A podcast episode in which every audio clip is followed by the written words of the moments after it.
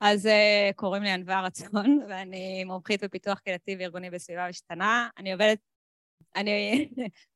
עובדת סוציאלית קהילתית.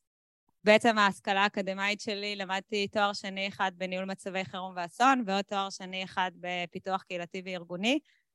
עבדתי מספר שנים לא מועט בסיוע המניטרי, גרתי בפיליפינים 7 חודשים, עשיתי שם תוכנית למניעת סחר בבני אדם מהפן הקהילתי, ובמשך כמה שנים, כל כמה חודשים הייתי עולה על טיסה, נוסעת למקום אחר בעולם, ועובדת שם עם קהילות שעברו אסונות וחירומים, ובשנתיים, 3 האחרונות אני נמצאת בארץ, אני עדיין נוסעת כשמזמינים אותי לפרויקטים, הייתי לא מזמן בהודו, ועובדת עם רשויות, עם משרדי ממשלה, המגזר הפרטי והמגזר השלישי בנושאים קהילתיים. אני לא בונה קהילה, אני עובדת על נושאים קהילתיים, ואני שותפה של דניאל, יש לי בלוג שמדבר על קהילות וקהילתיות, וזהו, דניאל. טוב, שלום לכולם. אז אני דניאל אופק. אני בעצם בשנה האחרונה מנהל מיזם, כמו שענבה אמרה, שהוא מדבר על קהילות לומדות בשלטון המקומי, זה באמת מיזם שותף של קרן רש"י ומשרד הפנים, ואני אעשה ספוילר, אנחנו גם מדברים על זה אחר כך, בפאנל הבא, 4:15 מוזמנים. אז אני לא אדבר על זה היום, אני אדבר יחד עם ענבה, גם על המיזם שלנו, על דיבורי קהילה, וגם, כמו שאמרנו, אשכרה נקליט פרק. נולדתי בקיבוץ הזורע, אני תמיד אומר שנולדתי לעולם הקהילה, לא בחרתי בו, יש הרבה אלמנט של בחירה, בקהילה, כל מי שמתעסק בקהילה יודע את זה, ולא תמיד עסקתי בזה, עשיתי כל מיני דברים אחרים, אבל לפני כמה שנים החיידק הזה חזר בי, ולמזלי זכיתי אשכרה גם לעסוק במה שאני נורא אוהב, וזה קהילה. הנחיתי על קהילות, אני מדבר על קהילות, בעצם אני כותב על קהילות, זה נורא מעניין אותי. כן, איזו הערה, כי אמרת על זה שאנחנו נציג מחקר שטח, אז אנחנו לא נציג מחקר שטח. יש פה אנשי אקדמיה, אנחנו נציג קצת את העקרונות והמסקנות שלנו, ממה שלמדנו מהשטח. אז תמיד הייתי איש שטח ולא איש אקדמיה, וזהו, אני מאוד אוהב קהילה, ובאיזשהו שלב ענבה פנתה אליי, הצבנתי אותה, היא תוכל לספר על זה אחר כך, כתבתי איזה משהו שהיא אמרה לעצמה, איך אני לא כתבתי את זה, והיא שלחה לי איזו הודעה היי כזה בפייסבוק, והתחלנו להתכתב והבנו שמשהו טוב קורה פה, ופשוט אמרנו בואו ניפגש ונפגשנו, זה מגניב, אני מציע לכם לעשות זה בלי קשר, זה אשכרה נפגשנו, אבל נפגשנו בזום, זה היה בתקופת קורונה, אני וענבה הקמנו מיזם משותף, בלי להיפגש פיזית, המון זמן. עכשיו מי שמאזין לנו לפודקאסט, הוא יתראיין אצלנו, ויש כאן גם לא מעט שהתראיינו אצלנו לפודקאסט, אולי אחר כך הם ידברו. אני מעודד אנשים להיפגש, קהילה זה להיפגש, וזה משהו מעניין בעיניי שהצלחנו להקים מיזם בתקופה, שהרבה מאוד אגב הקימו מיזמים בתקופת הקורונה, וגם אשכרה הצלחנו לשמור עליו, כי כשנפגשנו זה היה בכלל חיבור מעניין, ועוד רגע נדבר על זה ברמת הפודקאסט, שהתחיל גם בהקלטות בזום, ועברנו להקלטות פיזיות, וזה גם מאוד שינה אותו, וזה חשוב גם, לציין את זה, כי זה גם קשור לעולם הקהילה, כפי שהבנתם. גם את דוקטור שימון אזולאי יאנו, אחד המרואיינים הראשונים. אז בעצם חשבנו מה אנחנו עושים, ולא כך ידענו מה לעשות, ובאיזשהו ענבה יש לה זיכרון יותר טוב ממני, אולי אחר כך היא תתקן אותי בכל הזה, אבל איכשהו הצענו, ואמרנו בואו נעשה קבוצה של אנשים שמעולמות משונים ומגוונים, ונקים קבוצה במהלך הקורונה, כי אנשים נורא רוצים לדבר על קהילה, ולא כל כך יודעים איך, וגם הרגשנו שאנשים כזה מגיעים, וכל אחד יש לו את ההגדרה שלו, ואת מה שהוא רוצה להגיד על קהילה, ואמרנו בואו נפגיש אותם. ואז עשינו איזה מין קול קורא כזה, ואנשים באו, שזה הפתיע, אבל מתוך 50 אלה בעצם לקחנו משהו כמו התחלנו 25, נראה לי שבפועל היו 20 פלוס מינוס בקבוצה, שנפגשה אך ורק בזום, במהלך הקורונה, ופשוט דיברנו על קהילה, ויש לנו פה משתתפת אחת מהקבוצה, רק את פה עירית, תרימי יד, יש פה הרבה בכנס אבל הם לא הגיעו, הם יחטפו אחר כך בראש, אני מבטיח לכם, אז עירית הייתה אחת מהם, וככה אם אתם אחר כך פוגשים אותה, תשאלו אותה על החוויה, כי לדעתי על החוויה הטובה, אני מקווה לפחות, תגידי כן, תעשי כן עם הראש, אבל אצל השאר לא. אז הייתה אחת שיצאה מרוצה מהקבוצה, אבל אני וענווה יצאנו משם עם פודקאסט, סבבה?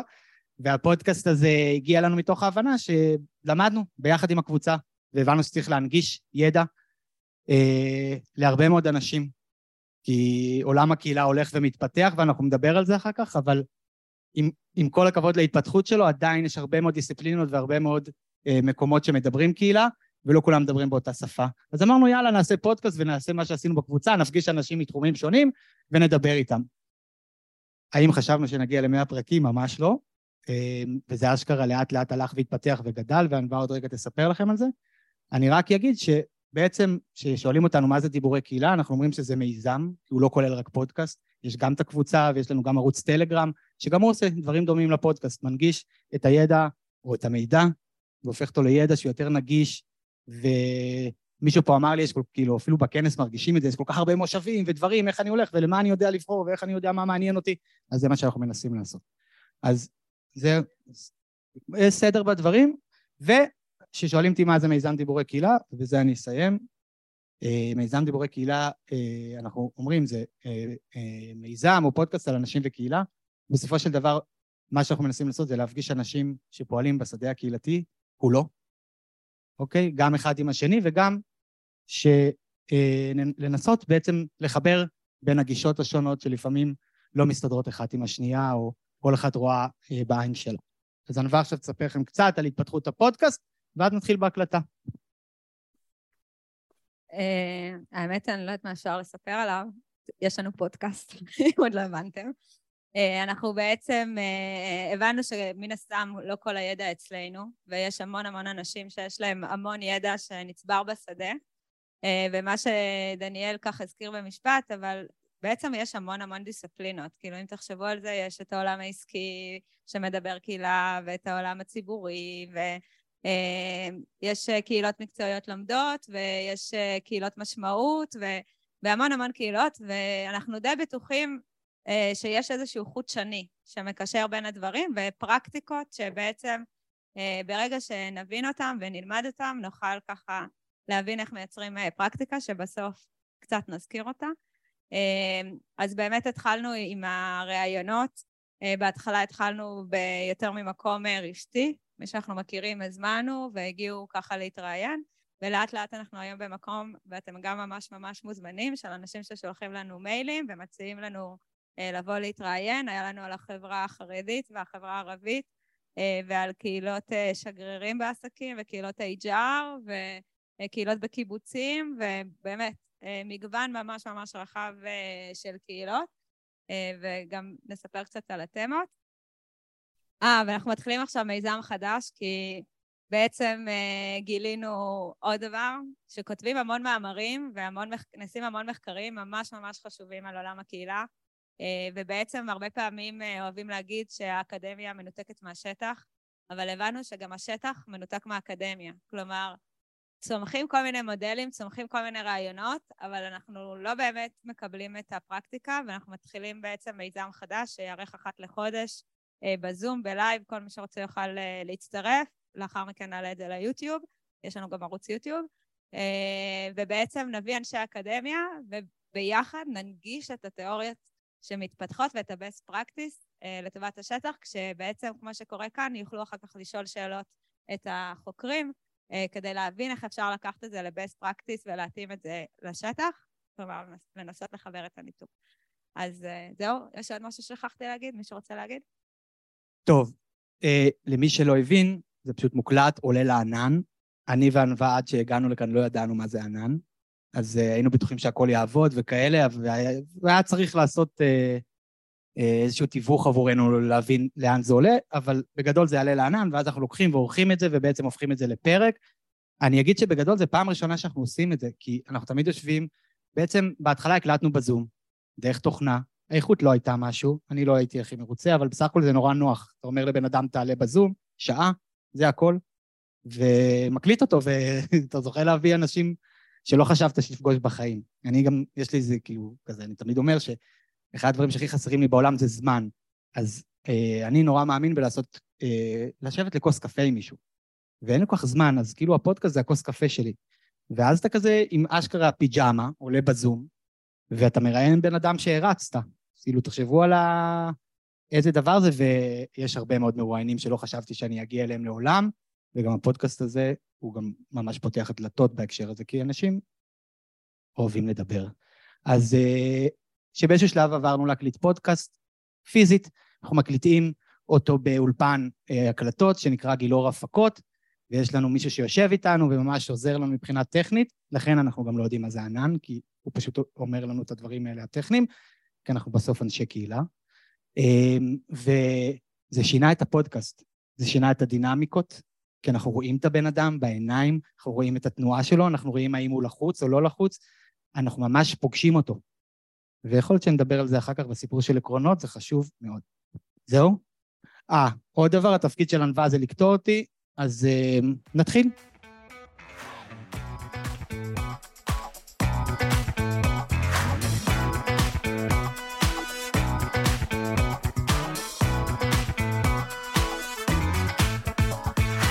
אז ברוכים הבאים לפודקאסט של דיבורי קהילה, הפודקאסט על אנשים וקהילה. בכל פרק נפגוש דמות מעוררת השראה שתספר לנו על עצמה, ולא פחות חשוב על עולם הקהילה. אני אנבא רצון, עובדת סוציאלית קהילתית, מומחית בפיתוח קהילתי וארגוני בסביבה משתנה, ואיתי דניאל אופק, מנהל מיזם קהילות לומדות של קרן רש"י במשרד הפנים. והיום אנחנו נראיין את גלית גיאור, שהיא מומחית בלמידת ידע וקהילות, יועצת ארגונית מתמחה בתהליכים דיגיטליים בארגונים, בין לקוחותיה, בנקים, חברות ביטוח, חברות הייטק, וכיום היא מלמדת בבר אילן, בשיתוף עם היחידה לפיתוח מקצועי, קורס הכשרה למנהלי קהילות דיגיטליות. אז ברוכה הבאה, גלית גנאור. הכל בסדר. ברוכה הבאה, ברוכים. תודה על הספונטניות של, בדיוק דיברנו עם ענבה בהפסקת קפה, אמרתי, טוב, מתי אנחנו מתראיינים לפודקאסט? אז לא חשבתי שזה יהיה עוד דקה. אבל כן, אני טיפוס שקופץ על הזדמנויות, אז אני פה. אז תספרי לנו באמת איך הגעת בכלל לעולם הקהילות. אז הסיפור הזה של איך הגעתי לעולם הקהילות הוא סיפור מאוד מעניין, כי אני יכולה להגיד, כאילו, אני יודעת שאתם בפודקאסטים לפעמים שואלים על מה לא יודעים עליכם וכאלה, אז אני בתור ילדה החלפתי כל 3 שנים מדינה, שפה, תרבות. זאת אומרת שכל החיים שלי בתור ילדה הייתי צריכה ללמוד, להתאים את עצמי לתוך סביבה שמשנה את הצבע, את הסגנון ואת את כל הקודים והכללים החברתיים, ואני חושבת שזה ביסס אצלי איזה יצר של הסתגלנות מאוד מאוד גדולה, ויכולת שלי להתאים את עצמי לשינויים, ובעצם הפעם הראשונה שהרגשתי ממש שייכת היה בצבא, כשהלכתי לגרעין נחל, וזה היה המקום הראשון שבעצם הרגשתי את הסיפור הזה של שייכות, כי לפני כן אין לי חברים, לא מכיתה א', לא מהגן, לא מכיתה ו', כלום. אז אני חושבת שזה היה נקודה אחת.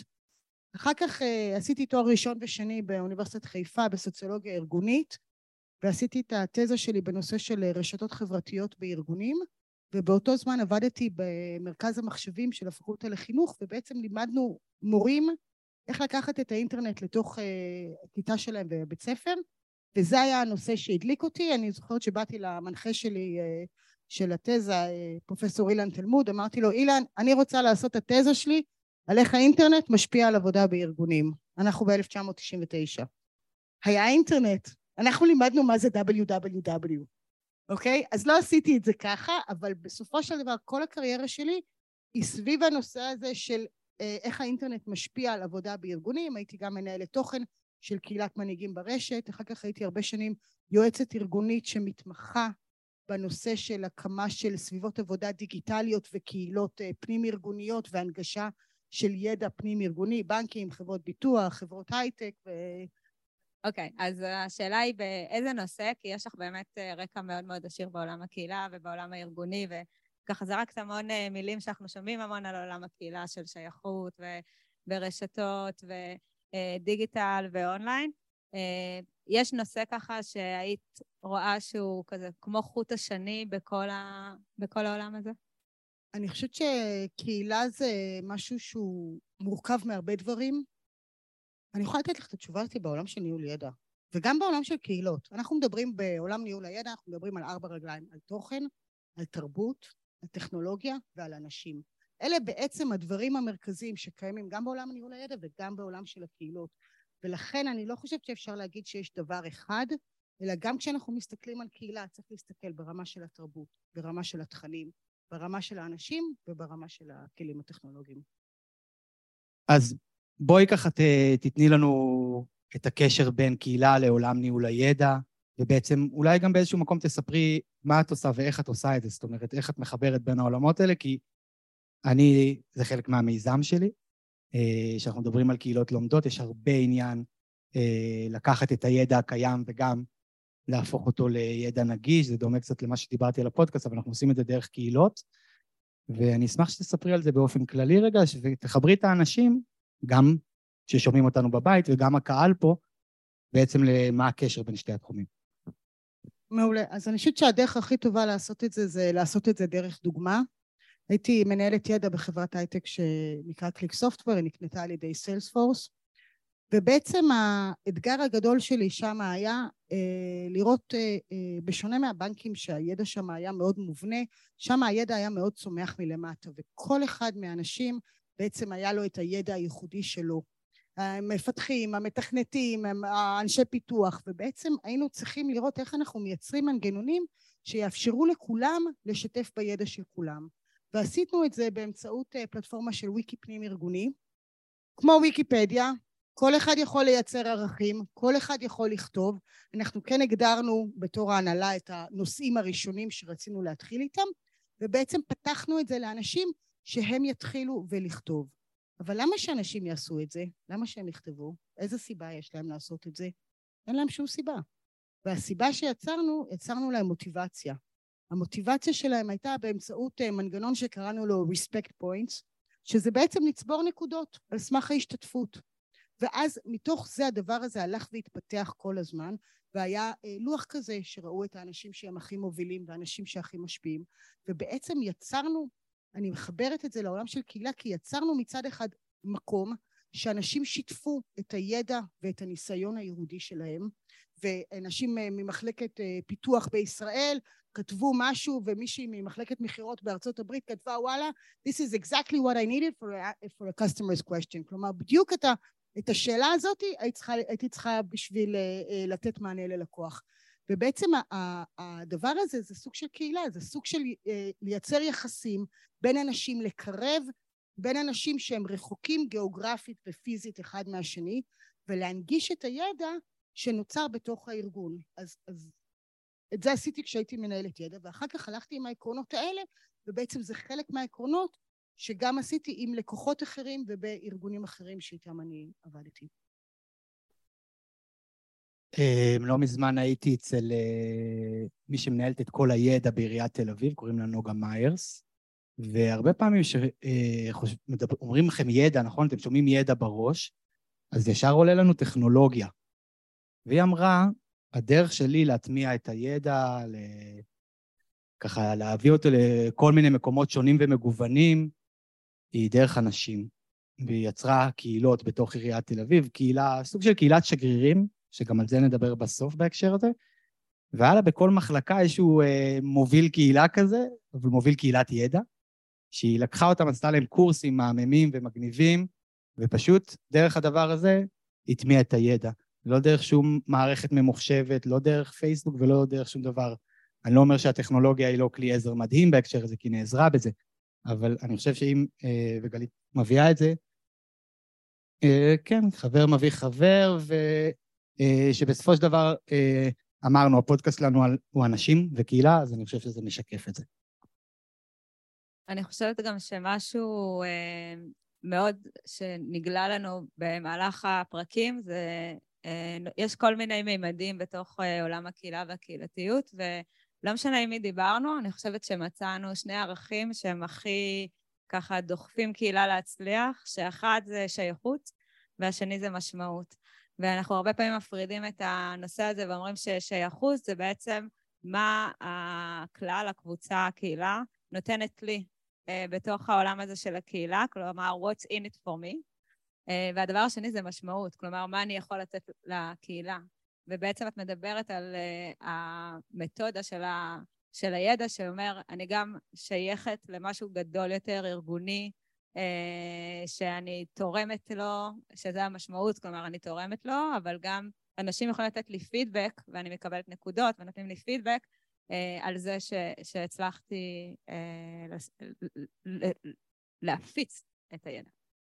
אני רוצה להוסיף על הדבר הזה של שני העקרונות שאמרת, שאני חושבת שאם אנחנו רוצים להיות מנהלי קהילה שהם מצליחים, ומצליחים להניע את הקהילה שלנו, אחד הדברים זה להבין שכולנו מחפשים הכרה בידע ובמומחיות שלנו, ושכאילו כל עובד בתוך ארגון, בסופו של דבר מה הוא רוצה? זה לא המשכורת, הוא רוצה שיגיד לו תקשיב מותק, אתה עושה עבודה טובה, אנחנו מה זה מעריכים אותך, עשית כאן משהו טוב, עשית משהו טוב עבור כולנו, וזה מה שכולנו מחפשים. עכשיו, אם אנחנו בתוך הקהילה יכולים לייצר את המנגנונים שמעודדים את המקום הזה, ומעודדים את לדבר על ההצלחות, לדבר על המצוינות, להרים כביכול לאנשים, אבל להרים להם בצורה מקצועית, לא וואי מהממת, מהממת, מהממת, זה לא מה שאנחנו מחפשים, אלא באמת שהם ישתפו איך הם עשו פרויקט מסוים, מה הם עשו, ולתת להם את ההכרה הזאת, בין אם זה מילה טובה, בין אם זה לייקים, בין אם זה, והמדיה הדיגיטלית באמת מאפשרת לנו לעשות בקלות. אני לא יודעת, אולי אני ממציאה בין מערכת הזאת, אבל אם אפשר לקחת את זה אפילו צעד קדימה, ויש איזשהו AI שיודע לזכור את הכל, ולקחת מתוך הדבר הזה best practice, ולראות, סליחה, אז סתם רציתי לראות שאני חכמה, ותחפתי את המילים AI, אז תשכחו מזה, ChatGPT, הוא נמצא אצלנו הרבה, אבל איזושהי, אבל, אל תדאגי, אני אתן לך, אבל אין לי שום כוונה לדבר כל היום, אבל איזושהי מערכת שתדע לזכור את כל הדברים האלה, ולמצוא את ה-best practice, והדברים שמקשרים בין כל הידע שאנשים נותנים, גם ברמה של מה מעודד אותם לכתוב, כלומר נניח אנשים שקיבלו המון תגובות וכו' וכו', אבל גם מבחינת הידע בעצם אפשר לפתח, כי אם אנחנו מדברים על ידע מלמעלה למטה, אפשר לפתח המון ידע מלמטה למעלה. אני רוצה להוסיף על הדבר הזה, כי באמת אחת הבעיות לנו בפלטפורמות האלה של הקהילה, שיש שם כאילו בלגן ויש שם יותר מדי ידע, ואף אחד אין לו כוח למצוא ואין לו כוח לחפש, ואז פתאום שואלים את אותם שאלות שכבר שאלו עוד הפעם, אבל מה פתאום? זה כבר בכלל כתבתי את זה ופרסמתי את זה לפני חצי שנה, איך אתם לא זוכרים? אז דווקא ChatGPT לדעתי יכול להיות מהפכה, כי ChatGPT, אני לא יודעת אם אתם יודעים, אבל אפשר לחבר אותו לתוך מערכות ארגוניות, ובעצם אפשר לתת ל-ChatGPT לקרוא מסמכים, לקרוא תוכן של קהילות, ולאפשר עוד שכבה נוספת של להביא את לענות על השאלה שאני צריכה עכשיו, כי זה המהות של אני אסביר מה זה ChatGPT. אני אסביר לכם דרך סיפור, אוקיי? אתם אוהבים סיפורים. אני מתנדבת בעמותה של פאי, ארגון היועצים הארגוניים, ויש שם אתר אינטרנט, והייתי צריכה לעשות שדרוג של האתר, ובשביל זה הייתי צריכה מלא קוד של HTML, של השפה של האינטרנט וג'אווה סקריפט. מה? לאט. איך בונים אתר אינטרנט? איך בונים אתר אינטרנט? עכשיו, רציתי לעשות כל מיני שינויים בתוך האתר, ואני כאילו למדתי את השפה הזאת כשעבדתי בפקולטה לחינוך ב-99, ואני לא ממש שולטת בזה, אבל אני יודעת לקרוא מצוין. אז שאלתי את ה-ChatGPT, איך אני לוקחת טבלה והופכת אותה ככה שהיא תהיה רספונסיבית, כלומר מותאמת למובייל. ואוקוס פוקוס, הוא פשוט כתב לי את הקוד. הוא פשוט כתב לי מה אני צריכה לעשות שם. וזה היה מדהים, כי הוא ידע לתת לי את התשובה בדיוק לשאלה ששאלתי. לא, בגוגל אני צריכה לחפש, זה שינוי מהותי, הוא מחפש, בגוגל אני מחפשת, אני גם עשיתי לפני כן בגוגל, אבל אז אני צריכה לדעת איזה פקודה אני רוצה לכתוב כדי שזה יקרה. ובצ'אט-GPT זה טיפה אחר, אני אתן לך עוד דוגמה למשל, אני יכולה ללכת ולחפש בגוגל, מאמר על מה הם 10 הדברים הכי טובים בקהילות. אוקיי? סבבה. אני יכולה למצוא מאמר כזה.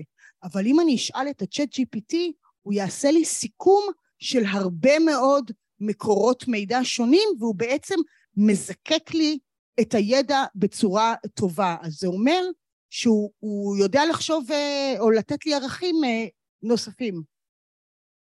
אז ככה, יש לך הזדמנות כאן לתת לקהל טיפ או שניים על, כי אם אני צריכה שנייה לזקק את הנושא שבאת איתו, זה שימור ידע בקהילה או ניהול ידע בקהילה, אז אם יש לך איזשהו טיפ שהיית רוצה ככה לחלוק עם הקהל, הלך לעשות את זה בצורה הטובה ביותר מהניסיון העשיר שלך, אז נשמח. כן, אני חושבת שהנושא של כאילו טיפ פונקציונלי, תכלסי, זה הנושא של תגיות ושל קטלוג ושל ארגון הדברים.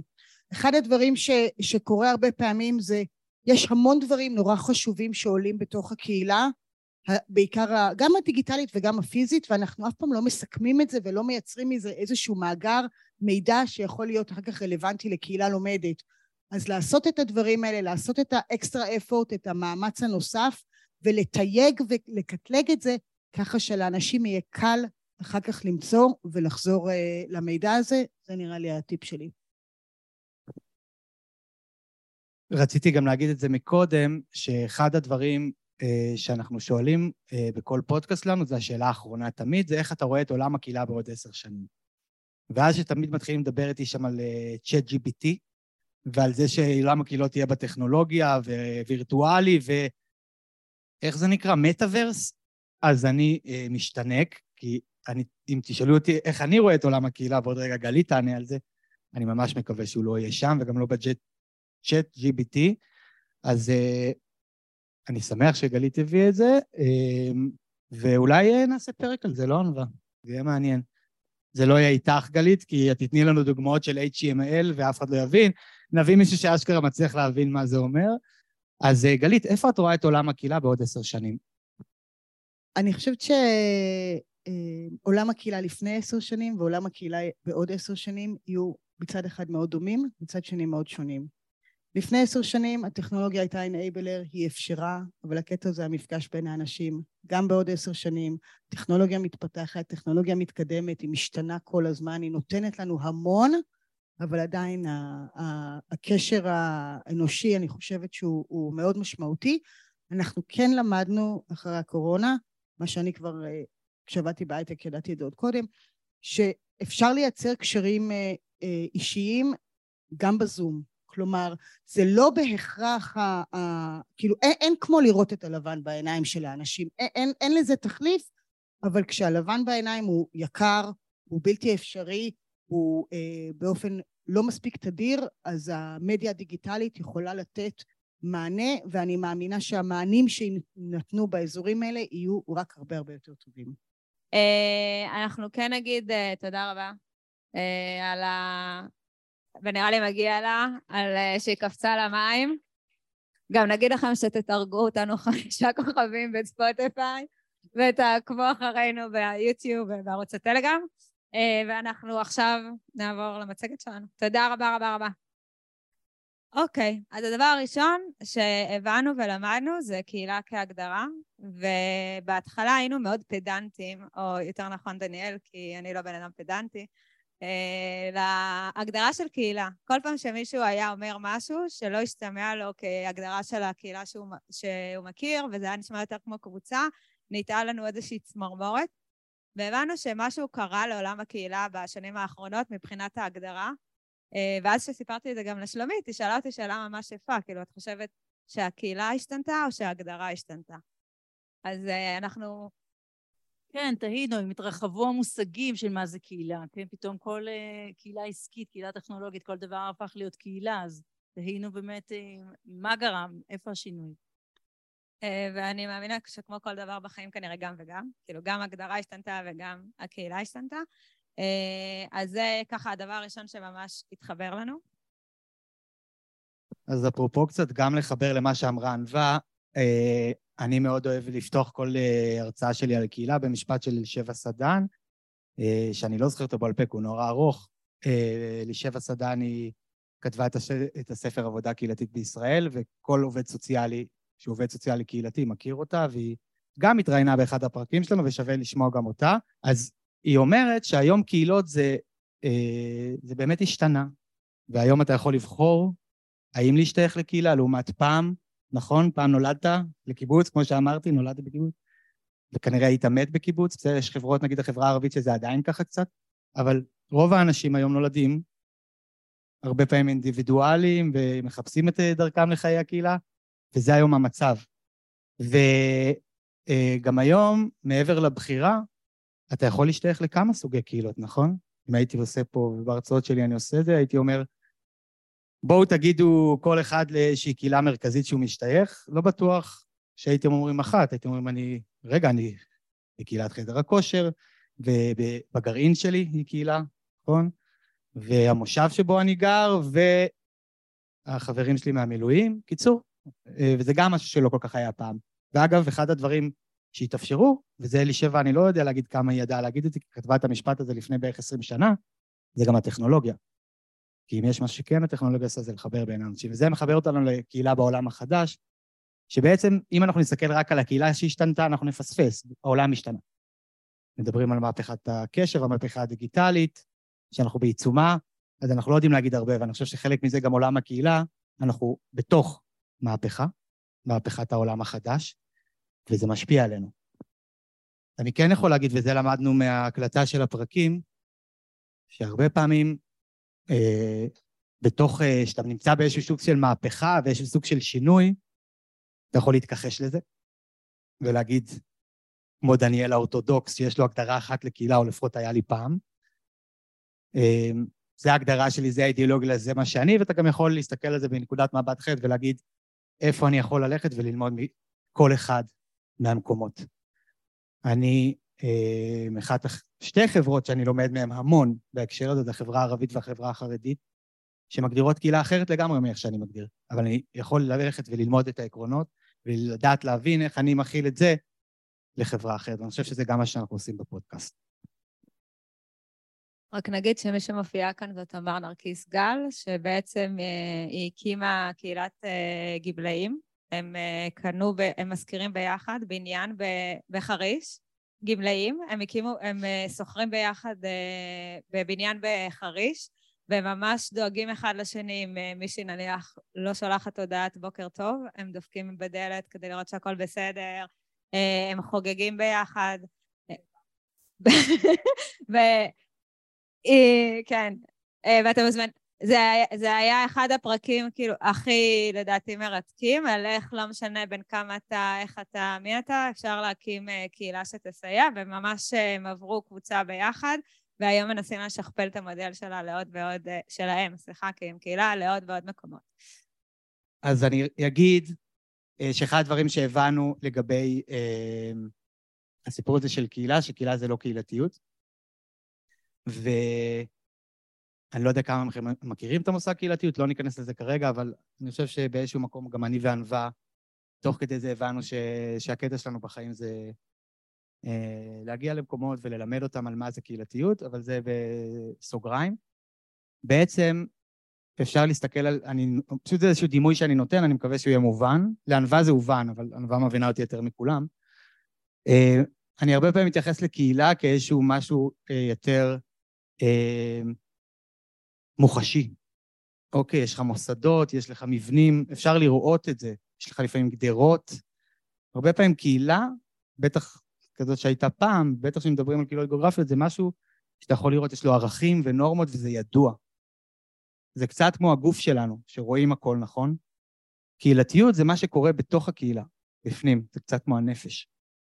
והרבה יותר קשה להבין את הנפש, אוקיי?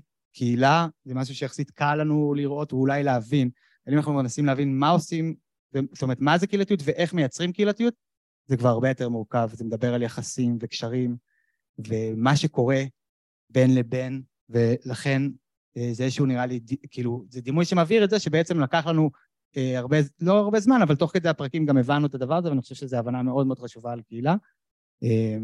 זהו.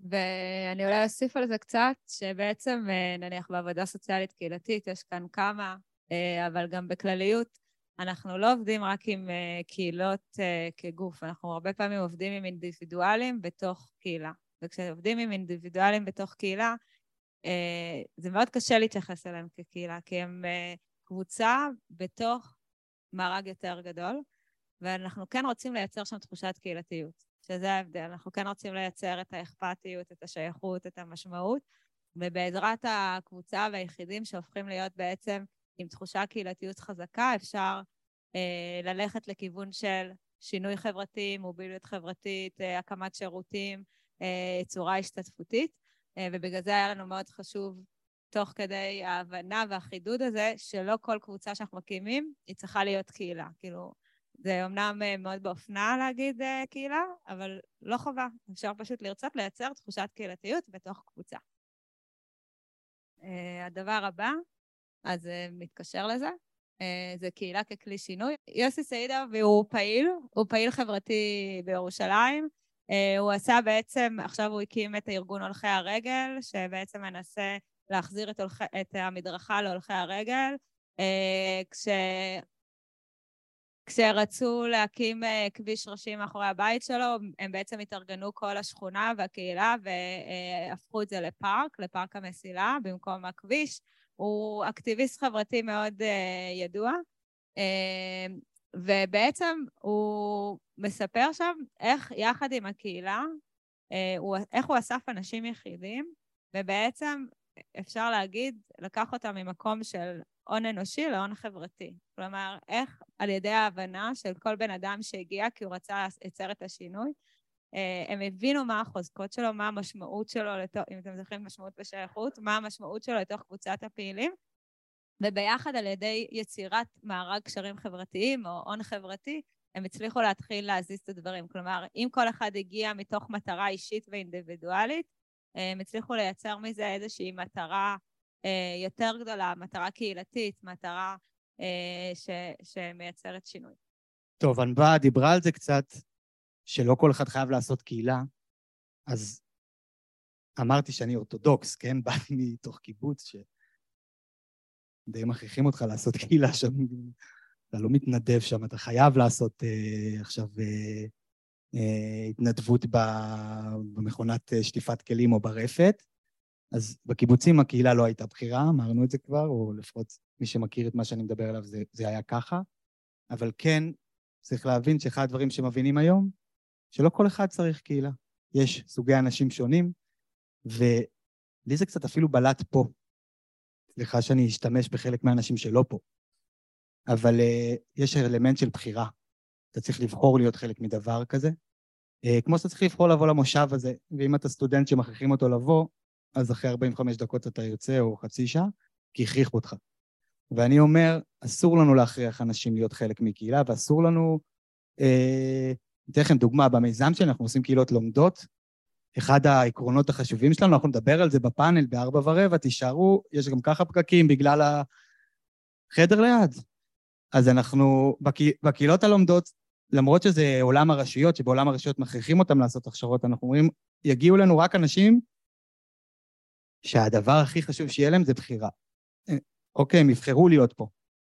ואני חושב שזה משהו חשוב, וכן אני רוצה להגיד בהקשר הזה, וזה גם קשור קצת למיזם שלנו, אבל גם קשור למה שהבנו.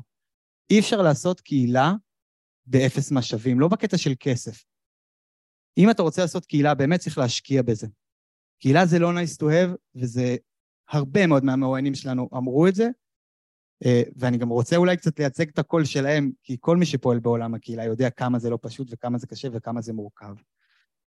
ולכן בגלל המורכבות הזאת אני חושב שחלק מהמשימה שלנו זה גם לבוא לאנשים, אפילו לארגון שלנו, לרשות שלנו, להגיד, זה שהמילה קהילה היא טרנדית, לא אומר שזה מה שאנחנו צריכים כרגע. בואו נשאל אולי את התושבים, את תושבי השכונה, בואו נבין אנחנו אם זה הדבר הנכון, כי אז הם יבואו ויגידו לכם תעשו קהילה, ואז נגיד להם אוקיי, אז מה הכלים שיש לי? ואני אגיד לך כלום, בהצלחה.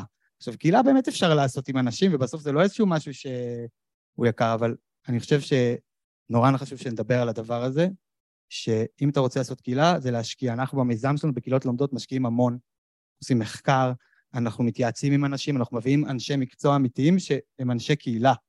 לא עכשיו איזה משהו על הדרך כזה שמגיע מכל מיני עולמות אחרים, וכתוב לך בהגדרת התפקיד, מנהל קהילה, שיווק, מי שמכיר את זה יודע. ומה אנחנו עושים במצב שיש צורך, תתגייסו לקהילה, כי זה מס, כי זה הכרחי, כי יש איזו בעיה שצריך לעשות אותה ואנשים לא נענים? אני חושבת שכמו כל דבר בחיים, בסוף אנשים מחפשים משהו שיגע להם בבטן. והשאלה מה, אנחנו הרבה פעמים יודעים איך ומה אנחנו הולכים לעשות, או את כל השכבות העליונות בעשייה, ואנחנו הרבה פעמים לא שואלים את עצמנו את מאיפה ולמה אנחנו עושים, ולפעמים הלמה שלנו הוא למה ארגוני, שאומרים לנו תעשו קהילה כי זה יגדיל לנו מחירות, או תעשו לנו קהילה כי זה מה שעכשיו כולם עושים, כי זה שיווק, כי ככה הם ילמדו. אבל לקהילה צריך להבין מה לה כואב בבטן, לא מה לארגון כואב בבטן. ודרך המקום של אותם אנשי קהילה שכואב להם בבטן, הם יגיעו. והרבה פעמים אנחנו גם, תסלחו לי או לא, אנחנו בחברה פטריארכלית גברית מאוד, שאנחנו הרבה יוצאי צבא, וזו השפה שלנו, ואנחנו רגילים, אנחנו אומרים, זה מה שהולך להיות, זה מה שיהיה, נכון? כאילו אנחנו גם בשלטון היררכי וכולי, ואנשים רוצים שישאלו אותם, כאילו, בואו, אני הרבה פעמים שאני קוראת לאנשים לבוא לעשות שינוי, עשיתי מיזמים לאלימות נגד נשים ולאסירים משוחררים, ואנשים שלכאורה לא יגיעו לקבוצות כאלה או לקהילות כאלה, והשאלות קריאה, מה שנקרא בעולם ההשתתפותי, הם תמיד בואו לבחור, נניח, איך יראה העתיד שלכם, בואו להשפיע במקום כזה, והרבה פעמים אנשים שנמצאים בהדרה חברתית ורגילים, שהמערכות, כאילו נקח את זה בכוונה לקיצון, כי בסוף, כשזה לא הקיצון, זה יותר קל, מאותו מקום. והרבה פעמים כשאנשים נמצאים בהדרה חברתית ורגילים לריב עם המערכת, ורגילים שהמערכת רק אומרת להם וקשה להם להסתדר איתה, פתאום כשהם מרגישים ששומעים אותם, או הם מרגישים ששואלים אותם בכלל, הם מגיעים ממקום אחר. כן, כן, ענה, ומבחינתי זה קצת מתחבר להתחלה, להרצאת פתיחה של דוקטור שמעון אזולאי, שדיבר גם על הנושא של המקף, שבין קהילה ומשמעות, והנהגה, והצורך לעורר הנהגה, זאת אומרת להוביל, להכשיר הנהגה, כי את בעצם, את ענית לי לגמרי במובן הזה שאנשים באמת לא רגילים לקחת את האחריות ואת ההנהגה, והוא דיבר על החוסר הזה שנוגע בכל סדרות החיים שלנו. אני אגיד עוד פעם, כמו שאמרתי, לקחתי את זה לקיצון, אבל הקיצון הוא גם נכון עכשיו זה משהו שאני פונה כאן לכל הדוקטורים והדוקטוריות, לכל מי שרוצה להתחיל לעסוק בתחום. לא מצאנו מבנה לקהילה. לארגון, יהיה לך מבנה היררכי, ארגונים מבוססי אמון. לא מצאנו איך מנהלים ארגון של קהילה. ובעצם התחלתי לחקור המון המון מודלים שקיימים בעולם הארגוני, והגענו להולוקרטיה והגענו לסוציוקרטיה, שזה בעצם ארגונים מבוססי אמון, שהמבנה ההולוקרטי הוא כאילו יוצא נגד במרכאות ההיררכיה, ומבזר בעזרת תפקידים, אין מבנה היררכי מוסדר, וסוציוקרטיה הוא מבנה שכן יכול להיות בתוך מבנה היררכי, אבל הוא בעצם מבוסס על מלמעלה למטה, מלמטה למעלה. אני אסיים ואז ממש בצמיחה, כי אני יודעת שאתה גם ממש עוסק בזה, אני רואה הרבה דברים שאתה כותב, ובעצם ייצרנו יחד איתם, כי זה מה שיתאים להם, כן, יכול להיות שזה לא יתאים לקהילה אחרת, מודל שמשלב בין התפיסה של ועד שהוא חייב להיות, כי בית כנסת זה עמותה, אז חייב להיות ועד, לבין המודל הסוציוקרטי למודל ההולוקרטי, שיחד עם המודל ההולוקרטי שאין בו היררכיה, ככה מתקבלות ההחלטות.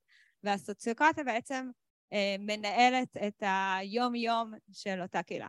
ולא מצאנו משהו מובנה, כלומר היינו צריכים ממש כזה לאסוף קצת מזה, משהו קצת מזה, אז אם מישהו בא לו לעשות מחקר ולקחת כמה קהילות ולבדוק מה קורה איתם ומה קורה איתם וכל הפרי אין פוסט נשמח. זה גם משהו מעניין בעיניי, שאני מסתכלת על קהילות באופן מסורתי, שמשם לקחנו את עולם הקהילות, חלוטין יש שם היררכיה. אבל זה לא עובד היום, כאילו אנחנו רואים את זה גם בקיבוצים. ואני חושבת שקצת דיברנו על המילים אמון, שאולי, בואו נשים את זה על השולחן, כל העולם במשבר אמון, בהנהגה שלו, במנהיגים, גם בארץ, כאילו זה לא משהו שהוא באמת עכשיו נוצר בארץ עקב דברים כאלה ואחרים, כל העולם במשבר אמון אחד גדול, ושאלת מה קורה כשאנשים לא מגיעים וכולי, אז יש באמת את הכלים ההשתתפותיים, וממש ראינו לאורך הפרקים, שבמקומות שמשתמשים בכלים האלה, האמון, כי יש בזה משהו מאוד, עם המון שקיפות, שמאוד שומע, שמאוד מסוגל להחזיק את המורכבות שאנשים באים איתה, שמצד אחד לרצות נניח לשנות ולעשות, ומצד שני יש את החוסר אמון, כאילו איך אנחנו נעשה אם אנחנו לא מאמינים, ובכלים ההשתתפותיים יש ממש מקום לכל אחד להסיק את עצמו, לכל אחד מקום לדבר, ובהובלה נכונה וביצירת תהליך נכון, הדבר הזה יכול לבנות אמון. אני יכול לדבר על אמון שעות, עדיף שאני לא אתחיל, אני רק אגיד שאני גיליתי שהרבה פעמים מדברים על אמון, אמון מחולק לכל מיני רמות, יש אמון במדינה, יש אמון כאילו במדינה, בחברה, בלאום, יש אמון ברמת הקהילה, ויש אמון ברמת הפרט, ויש עוד כל מיני חלוקות כאלה, אבל לא מצאתי הרבה באמת שלוקחים את זה להיבט הקהילתי, אבל מי שכן עושה את זה, ואני למדתי ממנה הרבה ממה שלמדתי על אמון, זאת שרה לשדמי, שדיברנו עליה מקודם, ושרה לשדמי היסטורית מדבר על תחושת ממש, שזה משמעות, מחויבות ושייכות. מצוין, מה יוסיפה? יוסיפה את האלף של אמון, אז פתאום קלטתי את זה, זה תמיד היה שם, תמיד אמון מוכלל, זה מושג שמדברת עליו, שאני יכול לדבר עליו שעות, אבל סתם תבואו להרצאה שלי, או שתשמעו את הפודקאסט. אז יש לנו ערוץ טלגרם, זו פלטפורמה מדהימה, באמת יש שם הכל, תקלו לך את כל הפתרונות בעולם, אפרופו ניהול ידע, הכל, רק יש בעיה אחת איתה, אף אחד לא נכנס אליה, אבל כן, אם אתם כן תצליחו להכריח את עצמכם להיכנס, יש שם פשוט ספריית, אולי ספריית הידע הכי גדולה היום של עולם הקהילה, סליחה שאני מחמיא לנו, שנקרא דיבורי קהילה, אז אנחנו נעלה לשם קהילות והעולם הדיגיטלי, שיש כאן כמה אנשים שיכולים לדבר על זה קצת יותר טוב ממני, וכבר ראיתם שאני הבאתי את הצד הביקורתי שלי כלפי העולם הדיגיטלי, אבל אני כן רוצה להגיד משהו על זה, וזה למדנו תוך כדי הקלטה, ואחד הדברים שהתאכזבתי מהם היום, סליחה רגע על עוד פעם איזה, שלא ראיתי פה הרבה אנשי קהילות דיגיטליות, לפחות לא מספיק, וזה חבל. הפודקאסט שלנו גם נועד לחבר אותם ואותנו אליהם, אני לומד המון מהעולם הזה, ואני אגיד יותר מזה, אני חזרתי לעולם הקהילה, בזכות קהילה דיגיטלית. אני נכנסתי לעולם הבוגרים, של ארגוני בוגרים, ונכנסתי לקהילה שנקראת Community Forward, והתחלתי לקרוא שם על קהילה, כי לא היה לי שום מקום אחר לקרוא על קהילה, בטח לא קהילה כמו שאני תופס את האלמנט, הולך לספר שלי לשבע סדן, שנכתב בשנת 2000. וזה אשכרה החזיר אותי להתעסק בדבר הזה ולעסוק בזה, ולמדתי מהם המון, ואני חושב שגם הם קצת למדו ממני, שזה היופי בקהילה שלומדים אחד מהשני. אז אני אומר, הסיפור הזה של קהילות דיגיטליות, או בכלל העולם הדיגיטלי וקהילות, וכבר דיברנו על זה מקודם, הוא כאן כדי להישאר, זה ברור לכולם. זה קצת כמו הטכנולוגיה, והשאלה איך אנחנו בעצם מתמודדים עם הדבר הזה, ואיך אנחנו מגיבים לזה, וגם איך אנחנו לומדים את זה, אז אני ממליץ לכם לשמוע את הפרק, אם... לא, כן, אנחנו ממליץ לכם לשמוע את הפרק, ששמנו הפוך על הפוך, את אלישבע סדן, אוקיי? שהיא לא אשת טכנולוגיה גדולה, הבנתם את הרמז לגבי הקלטת הזום עם הפודקאסטים הרבים, ואת שי בן יוסף, שהיה גם מקודם, הקלטתם, הראו, שאתה לא בזום, פתאום אפשר גם לזה, אבל אשכרה הקלטנו איתם, שהם שתי המרואיינים בערך היחידים שהקלטנו אותם פעם שנייה. כמו שדיברנו על קהילה רעה ופוגענית ועל המורכבות, אז באמת בפרק הזה אנחנו הולכים גם למורכבות של הקהילות הדיגיטליות, ועל ה... מיכה גודמן? נכון? דיברת את זה נכון? שלא, לא קורא טוב, סתם. מדבר גם על המורכבות שהטכנולוגיה הביאה, שמצד אחד זה מעמיק ומייצר קשרים, אבל מצד שני זה מייצר המון המון המון ניתוק וקיצוניות והקצנה, אז כמו כל דבר יש כאן איזושהי מורכבות שצריך לדעת איך לנהל אותה. קהילות ועסקים, ובעצם זה תחום שהולך וגדל, כל עולם העסקים, וכאן אתם רואים את איה ומיכל, בגלל שאני גרועה בלהגיד שמות משפחה, אז אני לא אגיד אותם, אז תסתכלו בפודקאסט. אבל בעצם היום קהילות, היום עסקים, אני חושבת שמה שאנחנו רוצים להגיד שיותר חדש, קהילות ועסקים זה כבר לא כזה חדש, כן? עסקים מקימים קהילות. אבל מה שבעצם הם עשו בעבודה עם העסקים, הם יצרו את המוצר על פי הקהילה.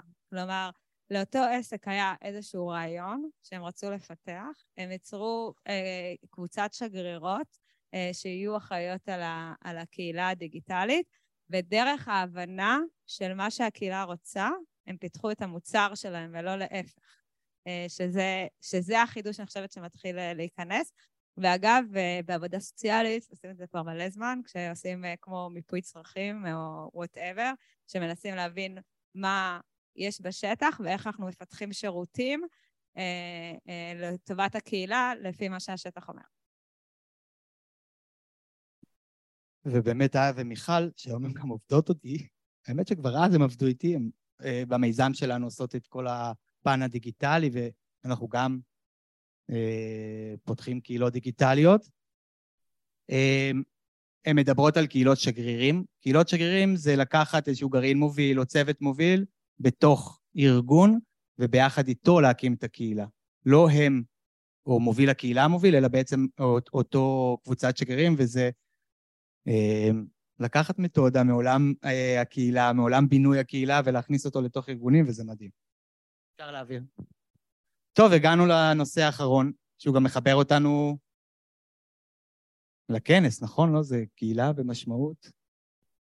תראו, אמרתי, גם שמעון נכנס תוך כדי, ואחד הפרקים הראשונים שלנו זה עם שמעון, שמדבר על זה, הוא הרבה יותר חכם, בטח ממני בהקשר של קהילה ומשמעות. אני מהר מאוד הבנתי, גם מענווה, אבל אני לא בטוח שלגבי כל החדר אני יכול להגיד את זה, אבל הוא בחור, הוא יודע לדבר על קהילה ומשמעות, פחות על קהילה אגב, הוא גם מודה בזה, אז זה בסדר, אבל בטח על משמעות, אבל אני חושב שהחיבור בין העולמות האלה הוא חיבור חשוב מאוד. ואני כן, בפעם הראשונה שפגשתי, זה היה ממש, שדיברו איתי על מה זה תחושת ממש, אמרתי, נכון, מחויבות, משמעות ושייכות, והבנתי שמשמעות יש לזה קטע חשוב מאוד בעולם הקהילה.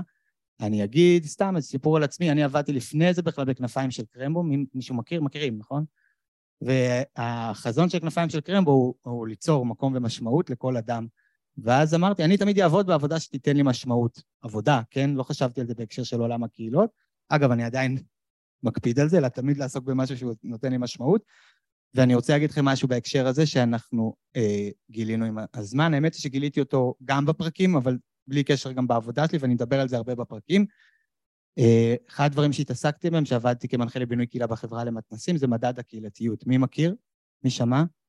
לא מספיק אנשים, זה חלק מהבעיה שלו, אבל הוא באמת לוקח את הספור הזה של קהילתיות, מחלק אותו ל6 מימדים, ואחד המימדים זה כמובן משמעות. עשינו את זה, החברה למתנסים עשו את המחקר הזה, זה בעצם המחקר הכי גדול שנעשה בארץ, רק כדי לסבר את אוזניכם, הם הגיעו ל-70,000 אנשים, משהו כמו 170 רשויות, אולי אפילו יותר, מטורף, וזה מחקר. ובעצם, כמעט ברוב היישובים, בטח ביישובים שאני עבדתי איתם, שזה היה 20 במחוז צפון, היה מדד אחד שיצא נמוך בכל הרשויות. אתם יודעים איזה? משמעות. למה? לא עשיתי את זה רק ברים, עשיתי את זה גם במטה אשר וברמת הגולן, ובזה אני מקומות מאוד, אגב שם זה היה יותר גבוה ממה זה, אבל זה עדיין היה מדד הכי נמוך. כי משמעות מדבר על להשפיע, זה להשפיע על החיים שלי, זה להשפיע על מה שאני עושה, ומאוד מאוד מאוד מאוד קשה לעשות את זה. נורא קל לדבר על משמעות ולהגיד על עצמנו, אבל לעשות בקהילה משמעות זה משהו שהוא מאוד לא קל, לא קל לייצר השפעה לאנשים, וזה דגש שהוא בעיניי נורא חשוב, זה נכון לעובד הקהילתי או לעובד הקהילה שהרבה פעמים יעשה בעצמו ולא ייתן להם לעשות. מי שהיה בקודם בפאנל של קהילה מטיבה, שמע את לימור מסייל מדברת על קבוצה שהקימה לפני 20 שנה שהיא כבר לא נמצאת בה, אבל היא גרמה להם להרגיש משמעותיים, וזה נכון לגבי, בואו ניקח נגיד את ראש הרשות, שהרבה פעמים הוא לא ירצה שיהיה השפעה של אנשים, או בארגון וכו' וכו' וכו', והנבא קודם דיברה על ההיררכיה והעולם שבו אנחנו חיים, זה לא סתם ככה. ואני חושב, וזה גם מתחבר מאוד לכנס, אני חושב שאם אתם רוצים לייצר קהילה בריאה, וקהילה שתחזיק מעמד יהיה לה קיימות ותהיה לאורך זמן. אחד הדברים אולי המרכזיים, ואני אגיד פה המרכזי, כי זה מטרת הכנס היום, אז אני לא יכול לסתור אותו גם, אבל זה לייצר משמעות. ואני אגיד אם זה משהו אחרון, כי הרבה אומרים לנהל קהילה, להוביל קהילה, ואני רוצה להציע להחזיק מרחב של קהילה, לראות אותנו כמחזיקי מרחב שמאפשר לקהילה להיות ולהיות משמעותיים בה, ולא לנהל אותם או להוביל אותם, אז זו התרומה הקטנה שיש לנו לעולם מהמחקר שלך.